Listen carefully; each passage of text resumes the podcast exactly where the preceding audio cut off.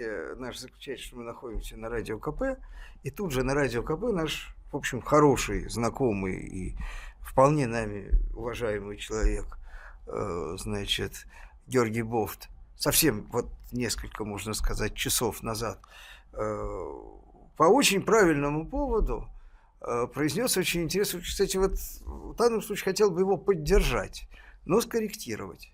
Э, я вообще хочу предупредить всех слушателей, что я здесь, как правило, и не как правило, а всегда выступаю как частное лицо, не имеющее никакого отношения к компании «Роснефть», в которой я имею счастье работать. Ну, просто мимо проходил. Да, нет, ну в данном случае... По набережной гулял. Нет, в данном случае просто вот не могу молчать, как говорил товарищ Толстой, не работавший в компании «Роснефть», к сожалению. А, значит, э, Жора Бофт говорил на тему новости, которые сейчас активно обсуждаются, о том, что якобы существует законопроект об обложении, э, значит, э, малодетных семей. И он говорил, я сейчас по сути не говорю, mm-hmm. о том, что авторами законопроекта являются некие товарищи, то есть некий институт, который состоит из полутора инвалидов, э, который, собственно, ничего из себя не представляет, потому что такой институт может создать любой бомж в течение нескольких минут, если, значит, его поддержит другой бог. Не, ну и что? Один из них напишет что-то умное, а другой напишет что-то не глупое. Важно, что он напишет, что это фейковая работает. новость, потому что она не первая, и почему серьезные люди вдруг обсуждают какую-то фигню, которую придумал неизвестно кто, при этом все они в хором говорят, что это фигня, которая никому не нужна и работать не будет. Миш, мы сегодня еще поговорим про это. Я есть, не про это. есть другие да. позиции. Он просто в суе назвал пример, сказал, а вот новость, которую почему-то никто не обсуждает, что является некоторым, к сожалению, для меня преувеличением, что вот Роснефть в их свои выплаты, значит, менеджерам увеличила в сто раз. Членам правления. Ну, он, я тебе говорю, что говорил Жора. Там, а, там все, понимаешь, да, вы не, как... не, не, не, не, не выиграл, а проиграл, не 100 рублей, а один, да, копейки, да, и так далее. Да. Да. Классический пример. Классический пример, как человек, только что приведший очень хороший пример, на таком же примере тут же наглядно споткнулся.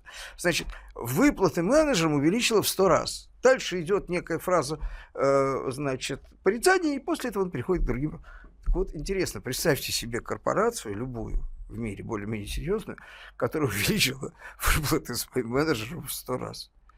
Я таких корпораций представить себе не могу. Они даже выжить не могут. Вот это называется, каким образом вот такая же виртуальная псевдоновость начинает жить в пространстве.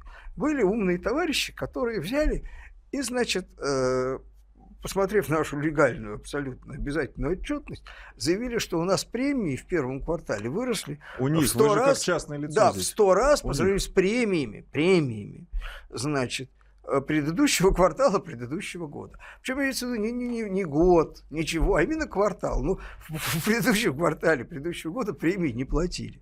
Поэтому удивительно, что они выросли в сто раз. Они могли, в принципе, вылезти в миллиард Бесконечное раз. количество. Бесконечно. Если бы там случайно появилась цифра ноль, непонятно было, как этим людям придумывать. Вот. И вот, вот идет такая вот фигня, да, которая немедленно, немедленно воспринимается вот, информационно. То есть сначала говорят премии и бонусы, причем путают премии и бонусы. Потом говорят выплаты. Потом говорят, вообще просто зарплаты в сто раз выплатить. И, все. и это уже существует в информационном пространстве как свершившийся факт. Э, мы сейчас, может быть, когда про Францию будем говорить, мы к этому перейдем. Существуют формы манипулирования э, значит, общественным сознанием, которые не поддаются никакому рациональному осмыслению. Потому что чем больше ты рационально пытаешься э, этому противостоять, тем тебе хуже на самом деле. Это можно только вот подавлять, так сказать, информационным артиллерийским огнем. То есть работать на том же поле, да, теми же средствами, только сильнее и точнее. Да. Это, в принципе, э, всю медиакартину публичную переводит в э, ситуацию, когда идет взаимный обстрел говном, и задача состоит в том, чтобы твое говно плотнее ложилось и громче пахло. Все. Больше никаких задач нет. Почему э, уважаемый, еще раз говорю, искренне уважаемый мной Жора Бофт в данном случае является идеальным примером? Потому что говоря на эту тему, он оказался жертвой ровно этой конструкции. Абсолютно уверен, что он не являлся никаким ангажированным распространителем информации, что он ничего специально не искажал. Он так слышал и так препарировал. Да? То есть задача медийная, товарищами, вот пиарная, была выполнена идеально. Они вбросили некую конструкцию, которая дальше, избавляясь от деталей, превращается в однородный кусок говна, лишенный какого-либо смысла, кроме вот этой самой вот основного содержания и запаха. Мне кажется, Всё. конструкция людям уже понятна, да? Дело не в этом. Вот, да все, ну что Нет, я, я сейчас не про, не про это, не про это. Я про Францию. Про Францию. Как мы ты берешь, а? ты берешь, берешь патрон. Не, ну правильно, ассоциация между Францией и куском говна, она, конечно, прослеживается. Тогда берешь, берешь гильзу, заряжаешь в нее говно, и твоя задача правильная заключается в том, чтобы в момент удара в мозг потребителя уже ничего не было, ни гильзы, никакого ни пороха. Гильза да? в стволе А должна, естественно, понятно. гильза в стволе, порох сгорает, а потребитель получает чистое говно. Чистое. Это вы про Францию или про Бог? Это я, я про все, но про Францию Слушайте, тоже. На Давайте самом деле Францию. Леонтьев столько времени посвятил тому, что русский народ предельно четко формулирует много веков в одной короткой фразе, так. которую интеллигентно может сформулировать так. Болтать, там немножко по-другому, не мешки ворочать. Это да.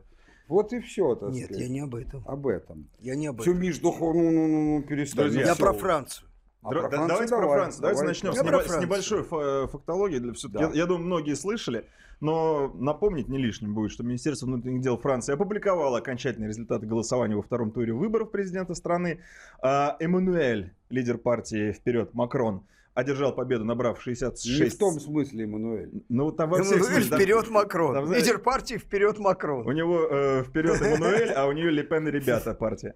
А, значит, э, Макрон он же Макрон-1, набрал 66,1%, а Национальный фронт Марин Ле Пен, в, в лице Марин Ле Пен, э, набрал 33,9%. Ну, то есть она проиграла. И э, я предлагаю начать обсуждать эти выборы вот в, то, в таком контексте, что все-то ожидали протестного какого-то голосования или какого-то ну, про, не ожидали, ожидали, продолжения ожидали. вот этого вот, э, тренда Трампа, тенденции того, что против системы народ попрет, а народ не захотел идти Слушай, против 33% системы. 33% чистого голосования против системы, чистого, потому что э, ну, за э, Лепен никакого медийного вот этого вот псевдопиара не стоит. Это, это не просто чистый протест. Огромная часть чистого протеста была нивелирована, потому что образ э, Марин Ле Пен и вообще Национального фронта – это образ абсолютного зла.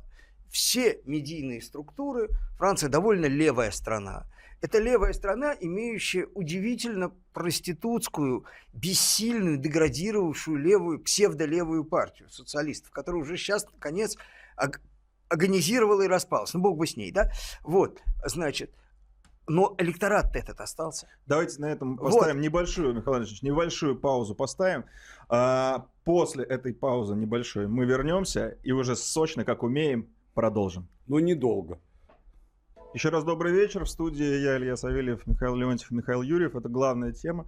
А, мы горячо достаточно начали. И вот люди нам предлагают в WhatsApp. И раз уж говорим про Францию, то говорить мерде все-таки, а не вот эта субстанция. Ну, чтобы в тренде быть. Все в тренде. В каком ну, тренде? Ну, в языковом. В тренде языковом. мы будем говорить на национальном да. языке. Да, сейчас мы обсуждаем выборы во Франции, их результаты, их итоги. Uh, у нас есть uh, с вами интерактивная связь. Это WhatsApp 8967 200 ровно 9702, он же Viber. Пишите туда, читаем. Звонки будем принимать, наверное, чуть попозже. Uh, уже начали говорить о том, что не оправдалось, э, значит, то самое протестное голосование, те, кто его ждал. И Михаил Владимирович Леонтьев начал, как мы это между собой называем, телегу, что 30 почти 4% против, это не так Может, и мало. передав слово Михаилу, я скажу одну вещь, что оправдалось все. Дело в том, что то, что мы имеем, является естественной реакцией глобальной системы на именно, на, на тренд Трампа, на тренд Брекзита. Ну, нельзя же считать, что они совсем идиоты и работать не могут. Они же, это, конечно, как сказать, карточку-то передернули, но они ее правильно передернули, своей точки зрения. А то есть вот эта вот э, победа Макрона, это, это говорит о том, что они успе- карта. успели переобуться. Это передернутая карта. Ну, я передаю. А, ну, во-первых, нам, давайте поймем, что нам само по себе обсуждать, там, кто во Франции, там, какая там будет политика, совершенно неинтересно. А, потому что а, в советское время был такой даже не анекдот, а присказка. Это говорилось. Какая самая независимая страна на свете? Монголия, от нее ничего не зависит. Вот в этом смысле Франция сейчас тоже входит в число самых независимых стран Число на свете. Монголии. А, В том числе, да, покруче Монголии, да, так сказать, это когда-то центр мира, на протяжении многих веков была, по крайней мере, один из центров, теперь превратилась, ну, в совершенно третьеразрядную державу, как, впрочем, почти все европейские крупные страны, не говоря уже о мелких. Поэтому большого интереса в этом нету, но вот с точки зрения того, чтобы понимать, каков инструментарий у нехороших всяких, так сказать, врагов всего прогрессивного, э, вот у глобалистов, у всяких, у либералов, у всей этой сволочи, э, значит, это достаточно хорошо видно. А, Что понятно? Первое. Нельзя конкурировать. Макрона выдвинули олигархические финансовые круги Франции. Конкретно Ротшильды, ну, видимо, просто фронтирующие еще и остальных. Значит, урок номер один. Когда за тобой стоят миллиардеры, то с тобой не поконкурируешь.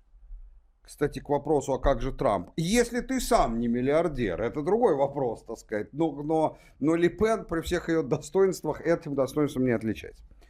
Второе.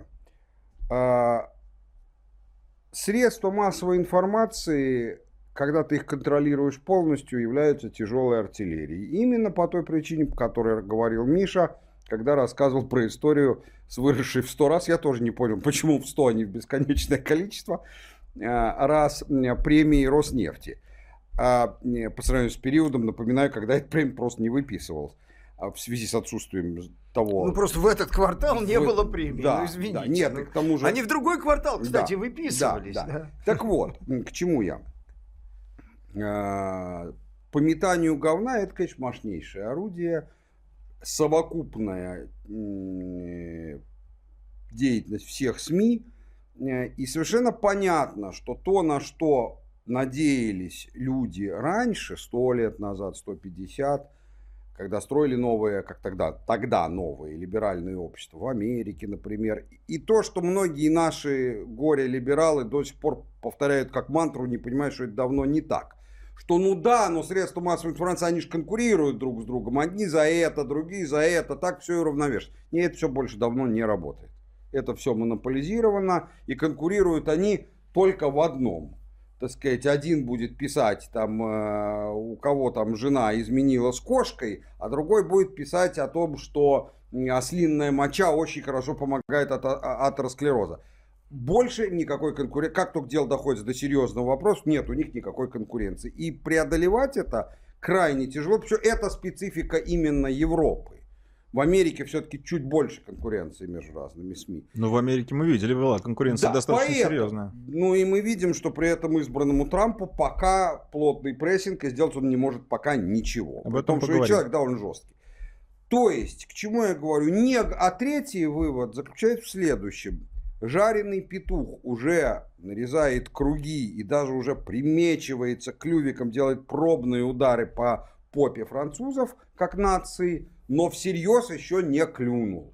Когда клюнет всерьез, конечно, не поможет никакие средства массовой информации, говорящие о том, что э, мигранты, арабы это благо, так сказать, не поможет никто, э, никакие завывания о том, какое экономическое э, счастье приносит интеграция с Евросоюзом, но пока этого не А произошло. кто там э, против этого петуха-то горячего встанет, если сейчас уже арабов, мне кажется, Можно больше, чем я- коренного населения? Не-не-не, Вот их все-таки мало. В чем, в чем слабость конечно. Ли Пен В чем? на самом деле? Слабость и уязвимость в том, что она считает Францию страной, государством и субъектом. Но Это как, но она удивительная француженка. ошибка. Она хочет, нет, это понятная слабость по-человечески. Даже, значит, может быть, ее можно понять и проявить в ней солидарность. Если бы Франция была действительно субъектом историческим, ей бы давно наступил бы каюк. Каюк. Как вы изящно, Используем мягкое слово. Потому что три раза подряд Франция выбирала подставную фигуру, фейк. Сначала это был Саркози, который являлся псевдогалистом. Так. Вот. Которого вынули, опять же, из рукава. Опять Потом те, это те же был люди? великий Алан. И Франция ну, может, была не те же персонально, но примерно те же. потрясена тем, какое ничтожество она выбрала. А на каком основании? Вот на как- какие, какие предыдущие заслуги господина Аланда, его предыдущая деятельность давала основания считать, что он личность? Я, кстати, с Мишей согласен. Вот, Какие? знаешь, если бы сказать, вот надо же, вот Да Алан, вы-то думали, герой да. войны, человек сам из нуля заработавший 10 миллиардов, человек, поднявший целую отрасль, когда был министром, и надо же Ну так да, вот маршал обоссался. Петен оказался Да. предателем. Но- а вот Да. смотрите. Кто А бы мог ну, подумать? был ничтожеством, Да, герой, герой войны, великий человек, спаситель Франции оказался предателем. Кто бы мог подумать, да? А, а тут, а, а, а что вы еще думали, Да, да? конечно. Ну, а Вот. если хоть одна страна вот нам задает... Знаешь, мне напоминает анекдот про Чапаева. Еще раз про свой любимый ингредиент, да? Помнишь, да, Петька? Вот, вот, вот, слушай, по, по запаху э, Оно. говно, да? По, по- на вид говно, на вкус попробовал, вроде и правда говно, да? Интересное дело, а какие у вас основания исторические будут судить, что это что-то, что это окажется бриллиантом? Вот, значит, и третий раз они опять из колоды вынимают абсолютно уже конченый фейк. Саркози был псевдоидеологом неогализма. Он долго много писал, он много суетился, он вообще такой суетливый парень. Вот, значит, был заметен на политической арене.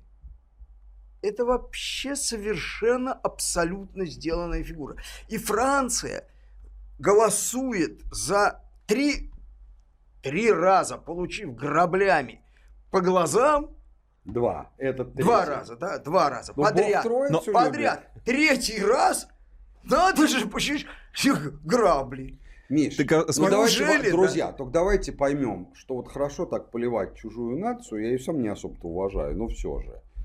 А, ну, если вы вспомните, что мы, мы с вами, Не, наши мы- мы друзья, хуже. два раза голосовали за чудовище по, по имени Ельцин, чудовище в человеческом облике. Ну, вот Там смотрите, тоже была красивая все не без греха. А смотрите, Нет, там ну вот был- продолжение. Там было счастье в человеческом облике в качестве альтернативы. Воп- вопрос, вопрос от нашего слушателя, вопрос от нашего слушателя. Давай. А в какой капиталистической системе за кандидатами стоит простой народ? Ведь за всеми стоят элиты. Да То есть мы сейчас, нет, ну мы сейчас просто констатируем факты. Да, в капитализме да, Давайте кандидаты поймем- просто хочу- не появляются. Послушайте, Да. послушайте, значит, давайте не будем попадать в э, плен словесных конструкций. Демократия с греческого переводится обычно как власть народа. Обычно. Демократия. По-русски это называется народовластие. Но тем не менее, демократия как политический термин это вовсе не народовластие. Это другая вещь. Мгм. Вот. И поэтому э, где стоит э, простой... Вот на этот вопрос проще всего ответить. Где за кандидатами стоит простой мужик? Нигде. А, то есть мы должны констатировать и делать вывод из, Сейчас э- мы из этого перейдем в всего, что другую демократии не существует. Это наша любимая Нигде. Я четко ответил Мы ее любим. Да. Давайте мы на этом поставим точку, потому что дальше мы уйдем в бесконечность. Это будет другая тема. Я предлагаю не точку, а просто в одно предложение сформулировать вывод и после паузы уже двигаться дальше на другие темы. То есть мы, э, говоря о том, что за Макроном стоят э, Ротшильды и так далее, и так далее, мы какой вывод должны из этого всего Вывод, сделать? вывод делаю следующий. Я делаю три вывода. Вывод Только номер коротко. один. Конкретно про Францию и про Европу.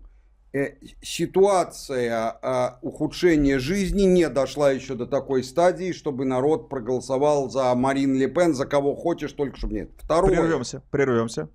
А мы продолжаем жечь, не побоюсь этого слова. Сегодня такой эфирчик у нас не э, вольный, назовем его так. В студии Михаил Юрьев, Михаил Леонтьев, я Илья Савельев. Э, WhatsApp и Viber, пока мы с ними общаемся, через них общаемся с вами, 8 967 200 ровно 9702. Вы нам пишете, мы все читаем, ваши вопросы даже задаем, если они э, действительно вопросы. а не Я даже уже реплики. ответил Да. на один письменно. Давайте подведем итог по поводу выборов во Франции. То есть к чему мы все вели? Что да, э, Макрона поставили элиты, э, Ротшильды, и что из этого вытекает-то? Ну, вот я говорю, первый вывод, что пока еще жареный петух не клюнул, и что европейцы, пока он их не клюнет, точно ни на что не готовы.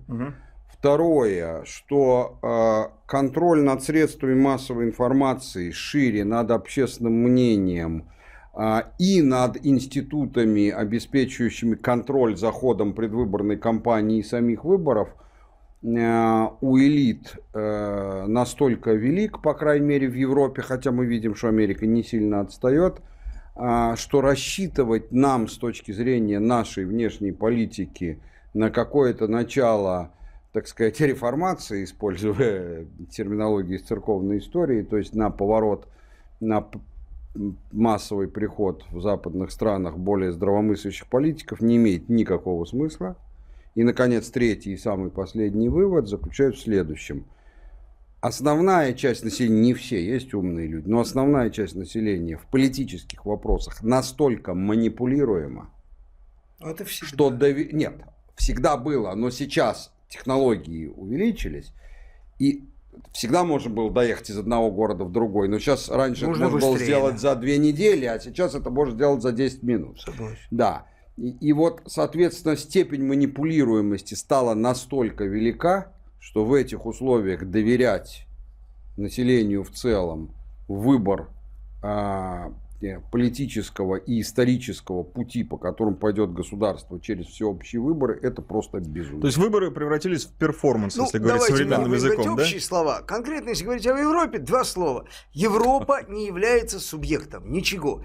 В Европе ни в одной из серьезных стран, которую нельзя просто через колено, никаких электоральных взрывов никаких электоральных прорывов допустить невозможно, а в тех странах, где возможен электоральный прорыв, то есть, ну, типа Греции, мы это видели, потом можно этого, значит, прорывателя просто через колено переломить и заставить ходить строем. Вот и все. Да. Поэтому нет такого субъекта. Не надо думать, что какие-то там в Европе народные массы, значит, осознав чего-то, что-то сделают. Вот большевики поумнее в этом смысле нас были, которые надеялись, что пролетариат европейских стран, значит, он поднимется, значит, на поддержку большевистской революции, вот примерно они находились в том же самом уровне, э, значит, иллюзий, как и некоторые у нас товарищи, которые рассчитывают, что, значит, здравый смысл возобладает. Да, ну, это, это ни о чем.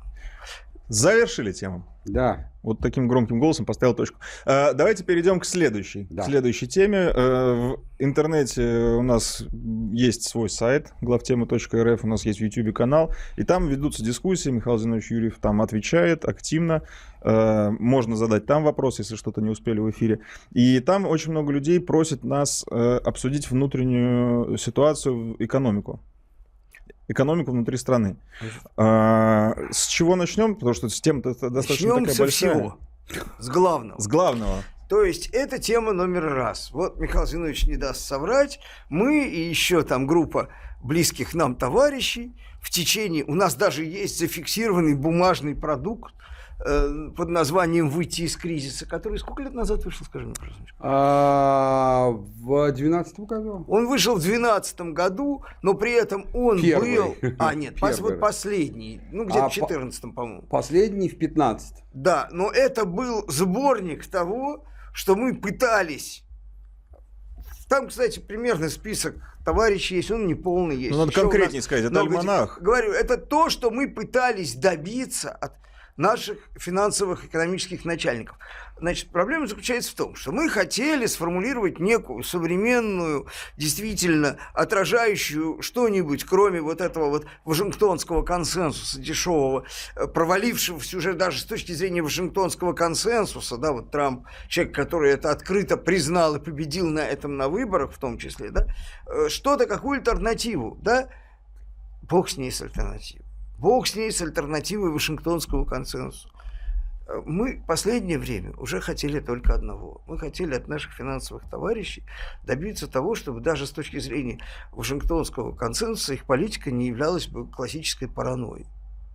Ну, ребята, ну, ну у вас кризис, вы должны заниматься антикризисной политикой, вы занимаетесь прокризисной политикой.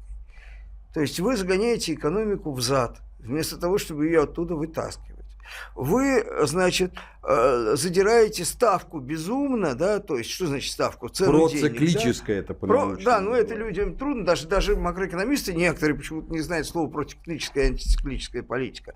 Я сейчас не Пиво буду историю пили, пока в институте мы учились про, вместо мы, лекций. мы умоляли их делать то же, что делают их хозяева и гуру да. у себя в своих странах, в Америке, в Германии и так далее, да?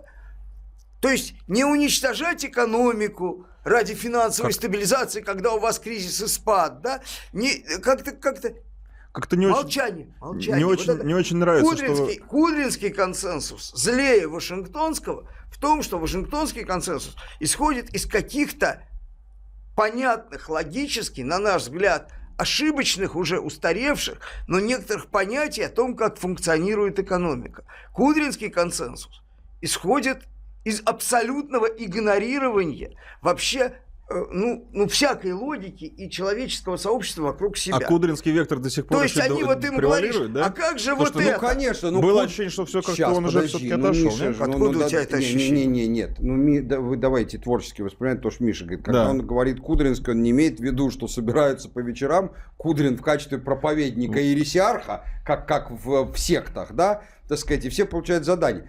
Может, они не слушают самого Кудрина, но это, как говорилось, Ленин умер, но дело его живет. Ну, вот я хочу, чтобы, да, чтобы четкость была. Да, я еще раз имею в виду не лично Алексея, а его учение. Да, есть. Великого Привалова э, процитирую, да, бюджетобесие, да, это, э, значит, э, ну, это ситуация клиническая, когда целью бюджета является сам бюджет, да? Вот. Вот это вот, понимаете, да, то есть бухгалтерия важнейшая вещь. Чтобы, в любой фирме, в любой конторе в конце, да? бухгалтер должен быть уважаемым человеком, тщательным и так далее. Но он не может быть главой фирмы, потому что... Горе это... той фирме, где бухгалтер стал гендиректором. Это может быть эпидафией над страной, которую называется Российская Федерация, поэтому я бы вот, вот так бы прямо сразу не подписывался, хотя, честно говоря, похоже на то. Вот, значит, так вот, мы говорили, ребята, ну что же вы делаете?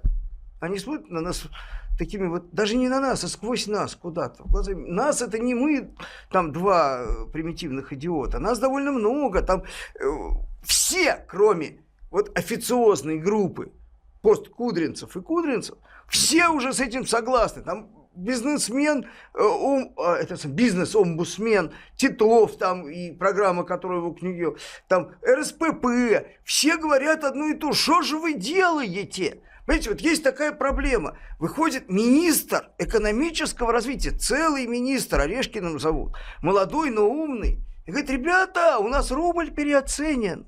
У нас переоценен рубль. Вы представляете себе, Покупайте доллары, доллар будет стоить. Раньше бы человека стреляли просто за попытку это сказать в трамвае, а он это говорит в телевизоре. Значит, 68 долларов будет стоить. Ребят, рубль покупают. Никто не покупает. И кто все смотрит, и все, и рубль растет, и от нефти оторвался. То есть мы покончили с нефтяной зависимостью, да? Вот. Ну, Есть такое грубое слово. Ты объясняй людям, чтобы понимали, что Объясняй. покончили, но, к сожалению, это к да, плохому, мы, а не мы к покончили с нефтяной зависимостью. В плохом То есть смысле. мы покончили с кокаином, потому что мы сели на героин. Да, ребята, да, да, да, да. Вот, да, да. значит, Кокаин мы все равно жрем Это в промежутках. Правда, да. Но мы не замечаем. доктор, не доктор кокаина не замечает, потому что при таких дозах героина кокаин не заметен. Значит, они взяли, у нас инфляция, она там, в принципе, съежилась, там 4%, а ставка 10%. Ребята, ну есть же, у нас же открытая экономика. Мировые спекулянты вкачивают в экономику спекулятивные деньги – идет огромное количество валюты, просто текущей спекулятивной валюты для того, чтобы зарабатывать и вывозят отсюда свой, свою маржу. Постоянно вывозят. То есть они из нас сосут кровь. Мы кричим, что у нас рубль переоценен. Дай, Бедная дай, компания дай, дай Роснефть поясню. ухудшает свои показатели да, по финансовой пояснять. отчетности, поясню, Миш, потому Миш, что Миш. у нас дикая... Да. Дай поясню, чтобы люди понимали. Давай. Да. У многих возникнет вопрос но они вкачивают, что значит вкачивают? То есть они приезжают, много валюты меняют на рубли. Эта валюта, поскольку это происходит не через Центробанк, а через частные банки, она оказывается в банк и по идее должна поступать в экономику. Хорошо же. А хрен. Хорошо-то оно хорошо. только при 10, э, ну 10 это учетная ставка, а реальная ставка 12% минимум, да, так сказать.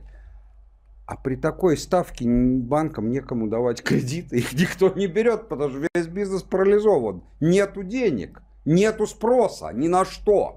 Ни на что. В том числе даже на импортные товары нету спроса. Есть просто спекулятивные инструменты. Не-не, но это маленький спрос. А, а так сказать, а, люди же будут думать, что валюту вкачали, она же должна тогда пойти на что-то полезное. Нет, они ее Хрен. вкачали для того, чтобы ее вывести. Ну, то есть получается, что российская экономика э, является частью бизнеса, который находится за пределами Конечно. России. Конечно. Я это бы это и бизнесом про... не назвал. Я бы это и би, это пример так же, как сказать, что, знаешь, например, как сказать, что там э, э, взломщик сейфов, медвежатник, является членом бизнес-сообщества. Причем, так сказать, его верхушкой, потому что он, собственно, она является, в этом сообществе центром генерации она прибыли. Ну, мо... инструментом. Ну, да. можно так сказать, но... Правильно, подсобным инструментом. Это как бы макровалютная ситуация. И при этом говорится о том, что должна быть какая-то предсказуемость валютной политики. Вы сами же все время воете, что у вас рубль завышенный, он губит национальный... Раньше про это не говорили, теперь говорят. Какой есть... воете? Президент уже об этом их да, спрашивает. Да, да. Но вы формируете объективно макроэкономическую политику, которая завышает рубль в интересах мировых финансовых спекулянтов. Притом с риском в любой ситуации, как только вы начнете... Вы же специально создали такую ситуацию, что если вы ее начнете исправлять, у вас начнется другая болезнь. А дальше вам будет другая задница. Потому что... Резкий отток валюты. Да, резкий отток валюты. И дальше вы чего хотите? Вы хотите, чтобы мы сейчас прекратили и начался русский отток валюты? Я да? предлагаю... Вы, вам чего не нравится? Михаил Владимирович, Ну да, например, как сказать, прервемся, вы что, хотите слезть с героина, чтобы у вас ломка началась? Сейчас вернемся, друзья, не уходите. А мы продолжаем. Это главная тема. В студии Михаил Леонтьев, Михаил Юрьев и я, Илья Савельев. А, говорим об экономике внутри страны, хотя, как мы выяснили, это не такая уж и внутренняя проблема. И не такая уж и внутренняя У нас, экономика. к сожалению, очень мало внутренних проблем. И это была вот. прелюдия. Потому в драматургии называется... Вскрытые. Да, в драматургии ну, называется экспозиция «Первый акт». Ну, Поехали. Это была прелюдия. А теперь займемся процессом непосредственно. Вот меня все время удивляло. Я говорю, я, мне кажется, что я вот идиот, наконец понял, почему к нам вот все эти товарищи относились как к лопам. Или как вообще невидимым существам. И полностью игнорировали всякие, казалось бы, рациональные наши доводы. Продиктованные, грубо говоря, очевидной логикой и понятной заботой понятным стремлением как-то вот как-то сообразовать политику с интересами государства. Вот смотрите, есть такая вещь. У нас 8 лет существует политика банковской санации. Наша банковская система хреновая, и санировать, конечно, ее надо, и здесь, может быть, даже жестче, это не важно. Вот.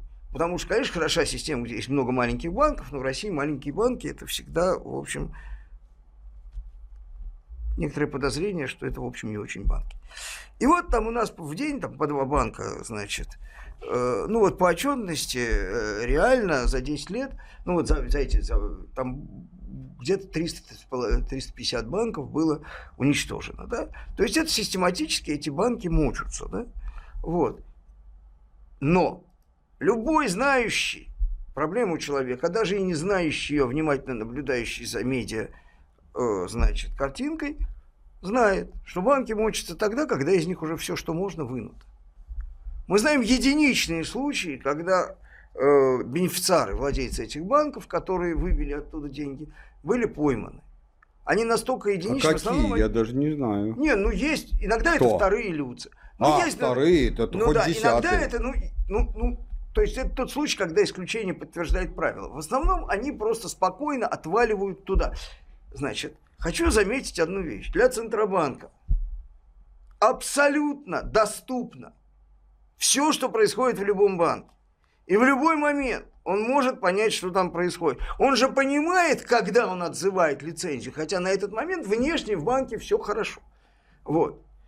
Для любых наших органов не так трудно, ну хотя бы ну, в 10% случаях изловить человека, который хочет сбежать за границу. В 10. Да нет, ну им явно ну, дают. Ну, в принципе, они уезжают. Их никто никогда не выдает. Никогда. Денег нам никто никогда, хотя это краденые деньги. Это не политика никакая. Это краден никто никогда не возвращает. Это практически легализованный грабеж, который длится, ну, по, поскольку Эльвира Шахпсизанова сама сказала, что это политики 8 лет, значит, вот 8 лет он и длится. Да? Значит, после этого туда же приходит АСВ, которая, конечно, не обязана покрывать всю сумму, а вот застрахованные вклады она покрывает. Да? Причем только частным лицам, по-моему, юрлицам не покрывает ничего. Ну да, только частным да, лицам. Причем только все. в узких пределах. Да? Да. Вот по последнему году это полтриллиона рублей. Угу. Ну, я не знаю, какая там дельта, да, там очень сложно с отчетностью. Ну вот по полтриллиона в год она, значит, и покрывает. Примерно. Значит, а, часть из этого, из этих денег, ну, несопоставимая, конечно, с тем, что честные банкиры делают с деньгами своих родных, любимых вкладчиков, но тоже существенная, прилипает к системе АСВ. То есть мало того, что мы второй раз едим один Я и тот же суп... Я объясню, как, это очень интересно. Я очень надеюсь на это. Вот, значит, а, что э, мы второй раз едим, э, значит, э, один и тот же суп, мы еще за это второй раз и платим. За этот же самый уже съеденный суп, прошу прощения, mm-hmm. мы второй раз и платим, опять же, деньгами тех же самых ну, более широкого круга вкладчиков, потому что СВ это все налогоплательщики, а не только та часть, которая в конкретных банках попала. Вот, это огромные суммы. Это суммы сопоставимые, в общем, ну вот, да, там еще есть санация банковская, но это другая история, да, отдельно, да. Вот сумма санации за это время – это полтора триллиона рублей по отчетности Центрального банка, да. Сумма, которая идет на страхование, это по 500 в год, если на 8 лет, это 4,5 триллиона, да, значит, это уже где-то 6, да, триллионов рублей, да, ну, там с курсовой разницей разной. При этом нам Эльвира Шапхизадовна, кстати, рассказывает, что у нас вот когда Не, она... Нельзя только... складывать эти только... полтора часть, часть. Нет, я просто говорю о том, mm. что это средства, вот, которые... И вообще там ничего нельзя складывать. Э, на этом построена вся эта штука, потому что там ничего нельзя сложить, а никакой нормальной отчетности, которая позволяла бы физически выявить хищение, ее нет, хотя ее очень просто построить. И никто не строит, это не надо. Так вот, значит, а, а, по высказыванию главы Центробанка, значит, когда она пришла в 2013 году, э, значит, 40 миллиардов, я пересчитал просто на валюту по тому курсу, вывозилось рублей. А теперь 3 миллиарда вывозится в год. Потрясающий успех. При этом 500 миллиардов рублей они тратят только АСВ на закрыть, на, на страховые взносы. Учитывая, что практически все эти деньги украдены и вывезены – Ясно, что это просто чистое вранье, потому что эти деньги, вот то, что страховые, страховые э, то есть АСВ покрывает э, страх, э, застрахованным вкладчикам, они являются очень малой долей того, что из банка вывезено, потому что там деньги юридических лиц, потому что тем же вкладчикам покрывается только сумма в рамках страхового, ну, понятно, лимита, всем это понятно. Это, то есть невозможно посчитать, сколько там реально. Другой отчетности я не знаю. Да? Наверное, она у кого-то есть, я думаю, что ее люди добровольно идутся добровольцы это система, через которую перегоняются десятки и сотни миллиардов долларов. Вот я могу поверить, могу я поверить, что люди, которые являются регуляторами контролерами этой системы, месяц, два, три, пять, ничего не понимают, о чем они. Чем, да где ладно, они сидят. там Месяц, не глупые это люди. 5, 10, 15 банков, знаю. они не понимают, о чем идет речь, да? Но 8 лет на том же самом месте находясь контролерами, грубо говоря, надсмотрщиками над тем же самым процессом, они здесь ни при чем. Они вообще ничего не знают, что там происходит. Ну, ну, тогда они должны быть такими дебилами, что это должно быть заметно физически. Они должны дергаться. Они должны, у них должны в эфире как-то выглядеть физиономии по-другому. У них двигательная активность должна быть нарушена, да, то есть должны быть явные признаки чего-то, чтобы заставляло их считать невменяемыми и больными. И мы этим людям вот мы ходим и этим людям говорим, а что же у вас такая странная макроэкономическая политика? Что же вы делаете, ребят? Вы чего вообще? Они нас смотрят странно. Вот идиот, блин. Что нам работать мешает? Совсем идиот. Вот совсем придурок, блин. Выключите, у вас, у вас политика, выключите, а у нас бизнес. уменьшите звук ваших радиоприемников, да? И отстаньте от нас. И я совершенно их понимаю глубоко. Я ничего, никаких выводов не хочу делать, кроме одного. Я понял, почему нас игнорируют. Вот этот анекдот «доктор, а почему меня все время игнорируют?» он оказался расшифрован. Люди за делом заняты. Ну, я, в принципе, с Мишей согласен. Хочу добавить кое-что, как мне кажется, не безинтересное, а, в подтверждении. А, вот, например, вот Миша сказал такую фразу, а вот когда банки санируются, а, то на этом тоже, так сказать, что-то к рукам прилипает. Я вам расскажу как. А, ну, мы не будем, так сказать, инсинуациями заниматься, так сказать, что там прямо откровенно крадут. У меня нет такой информации. Но, значит, один из главных моментов, одной из главных обязанностей банка и одной из главных обязанностей регулятора – зачем следят в банке, чтобы он был на устойчивым, заключается а, в оценке качества активов. Грубо говоря, все кредиты, они распределяются на 5 категорий в зависимости от качества залогов. Качество – это возможность их реализовать за ту или иную сумму. То есть ликвидность и цена. И, ну, там еще входит, там отсутствие филированности, неважно. Значит, э, и за этим действительно очень смотрят. И если при кредитах первой категории, по-моему, нули, то есть самых надежных, нулевая норма резервирования, то при кредитах пятой категории, если таковым регулятор счел твой кредит, а, ты должен 100% зарезервировать. И, и в этом есть своя логика, это везде в мире так. Но что делают здесь? А в законе так написано, когда банк находится под санацией, то в активы его и в залоги можно принимать и плохие, без увеличения норм резервирования активы. И в этом не было бы ничего страшного, если бы субъектами санации не были бы другие банки. Когда банк берет плохой банк на санацию, он первым делом все свои плохие активы туда. кладет туда, забирая остатки хороших. И что мне хотите сказать, что суперпрофи я без иронии говорю, из Центробанка не знают этого механизма. Михаил Зинович, который не банкир, а простой техасский нефтяник, знает, а они не знают. Не смешите мои Нельзя тапки, ставить говорят. под сомнение их профессиональную пригодность. Мы прервемся на небольшую паузу, а потом продолжим. А мы продолжаем. Это главная тема. В студии Михаил Юрьев, Михаил Леонтьев и я, Илья Савельев. А, WhatsApp и Viber, наши контакты, мы читаем все, все ваши сообщения. 8 967 200 ровно 9702. Телефон пока не берем. Самим есть что сказать.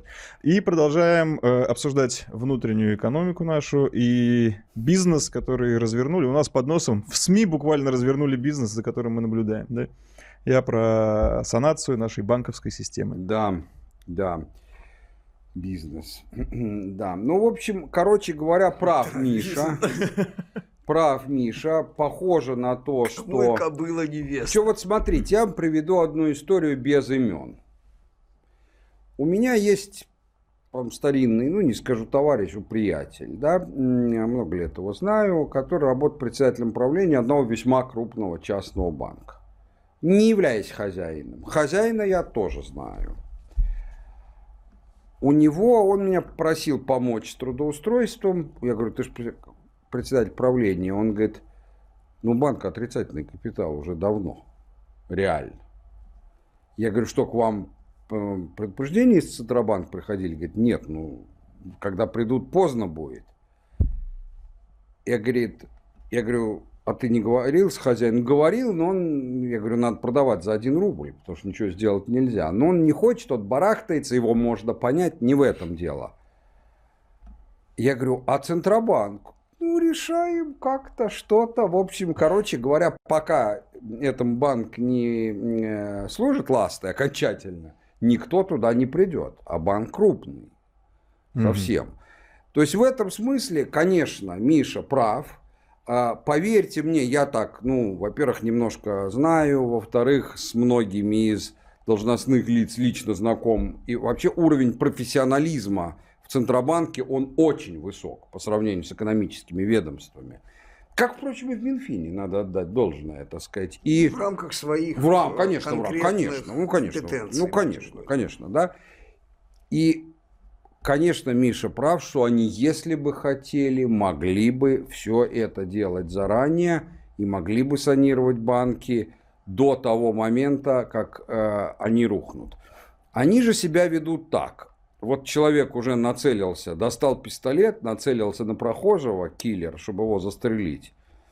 А мили, полиция рядом стоит и говорит, почему вы не предотвращаете? Он говорит, ну он же пока ничего не сделал. За что же мы его?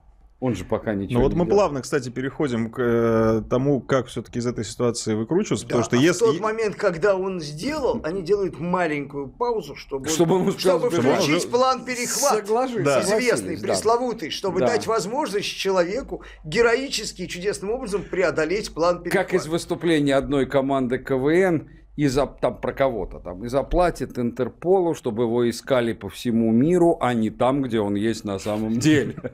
Но вот как можно э, бороться с людьми, которые так серьезно заняты своим делом, своим бизнесом? Если к ним подходишь, они говорят, ну не мешай ты, бог ты мой, ну дай это нам Они ничего поработать. не говорят. Не-не, ну давайте Они так. только смотрят со Не, значением. ну, Они а, ничего даже не не говорят. Да. Дышат тяжело. Ну, давайте так. Как, как бороться? Бороться может по-разному, если есть желание. Да, например, э, когда играешь в футбол, можно играть в мяч, а можно играть в игрока. И поверьте, это иногда гораздо более эффективно.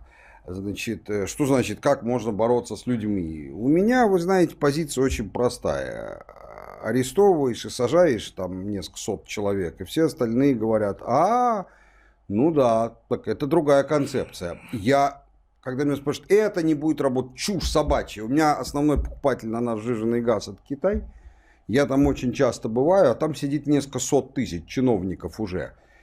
Вот ты попробуй с чиновником из госкорпорации, это при том, что мы иностранцы, с нами и говорить-то легче, мы же американцы для них, американская компания, предложить как что-то сверху. Это не то, что он на тебя доносить побежит, на тебя что-то, и ты не отвечаешь перед китайским законом. Его просто от страха он умереть может на месте от одного твоего предложения. Ну вы их поберегите там. Да я и не предлагаю, так сказать, но я просто говорю. Нет, ну это точно работает, но мы живем это не в вымышленном мире, а мы Конечно. живем в реальном. Нет, но если там ничего не вымышленно. делать, ничего не делать, это точно не поможет. Так. Да, это из другую крайность обозначим. Но на самом деле, э, если говорить о реальной программе, то, конечно, некоторые вещи назрели, перезрели и так далее. Первое, что надо делать, это, безусловно, переход на мягкое валютное регулирование, то есть, используя американскую терминологию, пере- перейти на контроль за движением капитала. Жесткое валютное регулирование они называют контролем за движением товаров, а мягкое валютное регулирование называют контролем за движением капитала. Это означает, что по-прежнему валютный рынок есть, спокойно валюту продают компании и люди и покупают, но они не имеют права ее хранить на своих счетах больше, чем несколько дней. валютные позиции. Да, они открывают валютную позицию на покупку товаров и услуг. На Только. это не надо получать разрешение. Это ты сам определяешь. Но просто когда ты купил, то через неделю, допустим, через неделю, ты должен ее либо истратить, либо продать обратно. А, и Так, таким образом мы это что предотвращаем? То есть мы предотвращаем это господство валютных э, спекулянтов. У нас становится предсказуемый курс. Мгм. У нас, у нас это, это, ну, формат не позволяет, но поверь, что это у Понял. нас это довольно подробно Можно описано я в целом. одну фразу скажу?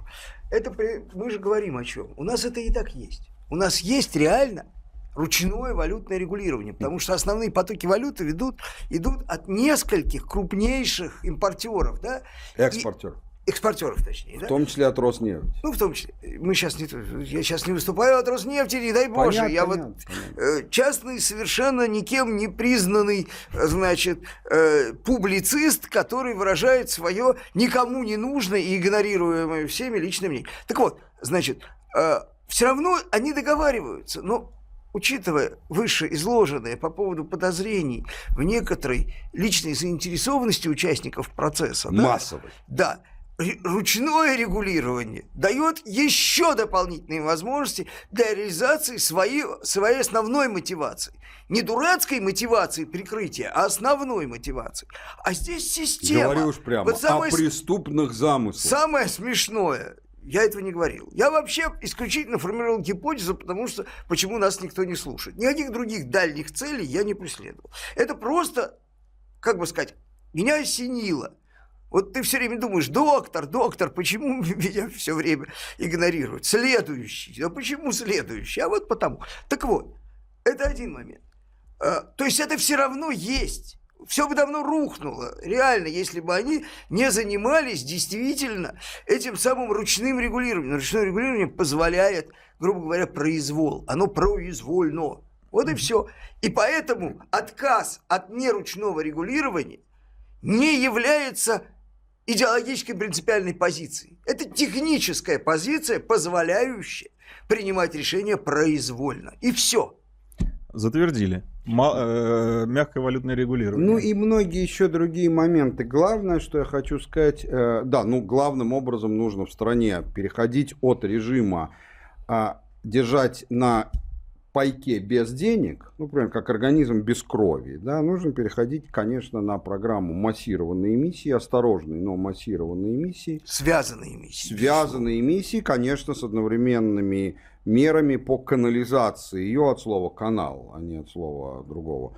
А, значит, в сторону реального сектора и чего-то полезного. Поверьте, что все это довольно стандартные Через что? Через вещи, кредиты? сделать их а? Через кредиты, Через кредиты, канализируют. конечно. Слушайте, этим занимается весь мир. Весь мир, да. Весь Я мир, больше- Европа, которую мы тут уже совершенно просто Уже стало ругательным, да. микробили, да? Но умикробленная Европа это делает все время и делает довольно успешно, Ну, то есть кстати. она не растет, но из-за этого она и не рушится. Но я так понимаю, что и кредиты надо бы тогда э, ставки понижать. Естественно, это все вместе. Нет, Это просто- вместе, да? Э, Ставки по кредитам, они драматически зависят от общего объема кредитных ресурсов.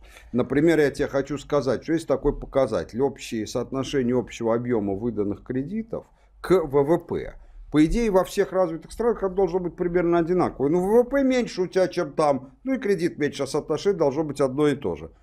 Значит, э, обычно оно составляет 110-120 процентов. Ну, например, в той же Европе. В Америке гораздо больше, в Китае. А в, у нас оно стоит 40 процентов.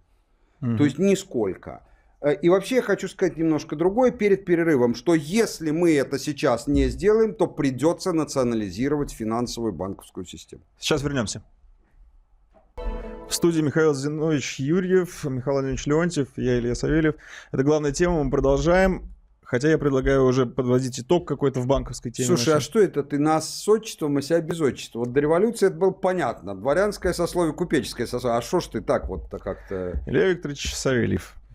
Приравнялись. Так. Заметьте, я себя до вас. Здесь бар нету. Нету. Бар нет. этому Давай, давайте подведем все-таки итог в, в, Баркодов. в теме банков. Да. Предлагаю все-таки ее закрыть и немножечко социал, социалочки. Да, ты говорил о том, что вот насколько запас прочности, насколько Вот это еще да, интересно. хватит нас. Вот я говорю, что мы приближаемся к исчерпанию нашей экономики, особенно финансовой системы, к исчерпанию запаса прочности. Она напоминает вот, вот в целом хозяйство нашей страны сейчас, а, и как следствие страна в целом, напоминает очень могуще- могучего зверя, там, медведя или, может, даже динозавра какого-нибудь, тир- тираннозавра, могучего Новый и опасного, но с большой раной, из которой течет кровь. Не смертельной, но кровь-то ты теряешь.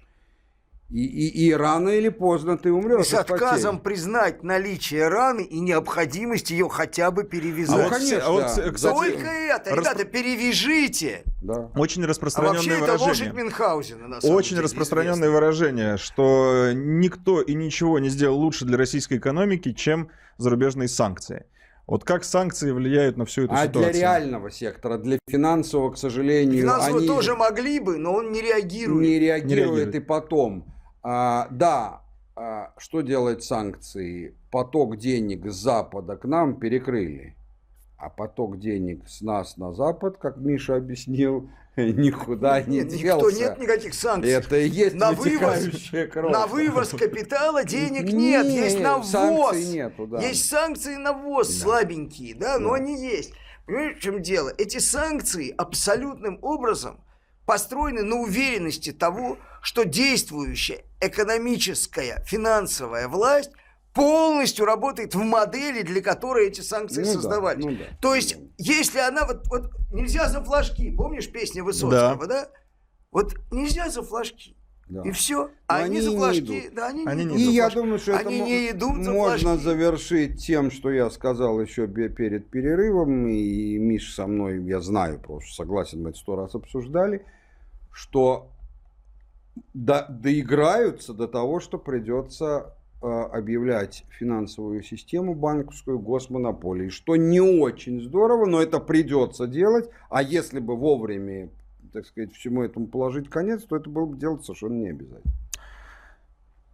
Завершили. Ну, но не закрыли. На сегодня завершили, потому что это Да тема никого долгая. не Я закрыли, могу как проще это К сказать. сожалению, да. Если бы Российская империя была несколько адекватней, не понадобилась Великая Октябрьская социалистическая это правильно, революция. это правильно, конечно. Давайте Не хотелось. Конечно, К да. социальным темам у нас вот две есть передо мной лежат. Какую хотите? Про детей или про выходные? Ну, и они обе интересных и обе достаточно компактных. Э, По поводу вот этого вот э, э, письма президенту со стороны института, пусть как ну, давайте Миша- я э, Да, зачитаю, да, давай. что э, директор Института демографии, миграции и регионального развития Юрий Крупнов направил президенту Владимиру Путину проект концепции федерального закона о статусе многодетных семей. Э, помимо того, что приравнивает деятельность по воспитанию детей к трудовому стажу, право на бесплатное получение земельного участка с коммуникацией, а также введение в России налога на малодетность. Да. То есть мало детей, Да, плати. и, и вы знаете, э, хочу к этому сразу добавить с фактической стороны, что поднялся большой шум, э, значит, к моему изумлению Мизулина, который обычно защищает семьи э, и все связанное с семьями, высказал, что это дискриминация людей и так далее. Ну, в общем, короче, так сказать, наш, наша, так сказать, калосборник под названием «Интернет» бурлит. Э, И, соответственно, значит, я считаю, а, что в основном и концептуально то, что написано там, это очень все правильно. А, Чтобы мы не превратились в абсолютное меньшинство, это, конечно, а, становится общенациональной задачей для всех наций белой расы, но это их проблемы. Мы за других не ответчики, а за себя ответчики. Вот. А, э, Считаю, что вот эти меры и по а, приравниванию к трудовой деятельности, это все очень-очень правильно. А, При этом хочу вам сказать, что э, когда говорят, ну нельзя людей дискриминировать, так сказать, и, и вообще как можно, вот у человека может там он не может иметь детей, как может у него за это, или там может мало иметь, мог, потом перестал мочь, там, как же можно за это брать с него налог? Друзья, ну вот чувствуется с тех, кто это говорит, всячески отсутствие опыта законотворческой деятельности. У меня-то он есть, это все не проблема. Принимается закон, ничему не противоречащий, относительно того, допустим, ты хочешь 6%, к примеру, как когда-то за бездетность, максимальный сделать налог. И 3%, да я из головы говорю, допустим, сделать, если у тебя дети есть, но од- один. Ну, ты принимаешь закон о том, что у нас теперь э, личный подоходный налог составляет не 13%, а 19%. Одновременно принимаешь закон, что те, кто имеют более трех детей, э, имеют льготу в размере 6%, а те, кто по НДФЛ, а те, кто э, имеют одного ребенка, имеют льготу 3%. Вот таким образом вся дискриминация снимается. Э, У тебя у всех одинаковый налог. Просто кто-то имеет по нему льготы, но это не значит, Нет, ну что это все обязаны технический, иметь. это технический момент. А концептуально это то же самое, что запрещать курить. Ну, это, это, это когда власть... Никто тя- это, не- это когда власть лезет в личную Не, жизнь. не, сейчас а теперь в поясню. постель. Да не Лезет. лезет она в личную жизнь. Она говорит, платите все налог 19% реально. Но у тебя есть Это возможность. я понял, да. Точно так же, как у тебя есть другие возможности сэкономить налог. Например, вложить, в, инвестировать в производство и так далее. Это- э, Нет, техническую реализацию я понял. Да Это не Техническая это реализация. форма Форма, налогового форма, списания. да. Мишка прав в одном совершенно, да, что это, ведь в чем идея, в чем концепция? Там есть много шероховатостей, их можно объяснять. Концепция в одном, что это форма перераспределения. Любой Перерас- налог до какой Если мы хотим поддержать многодетных, то надо откуда-то средства взять. Да. Значит, поэтому логика стоит в том, что частично, частично, значит, увеличив налогообложение бездетных, за счет этого уменьшить налогообложение. Это, это же стакан полный, полуполный, полупустой. Можно сказать просто, просто ослабить, значит, налогообложение бездетных за счет сохранения планки там налогообложения э, то есть многодетных за счет сохранения. Это перерас, все налоги До перераспределительные. степени. До какой все, степени, да. все налоги, если ставки разные, они перераспределительные.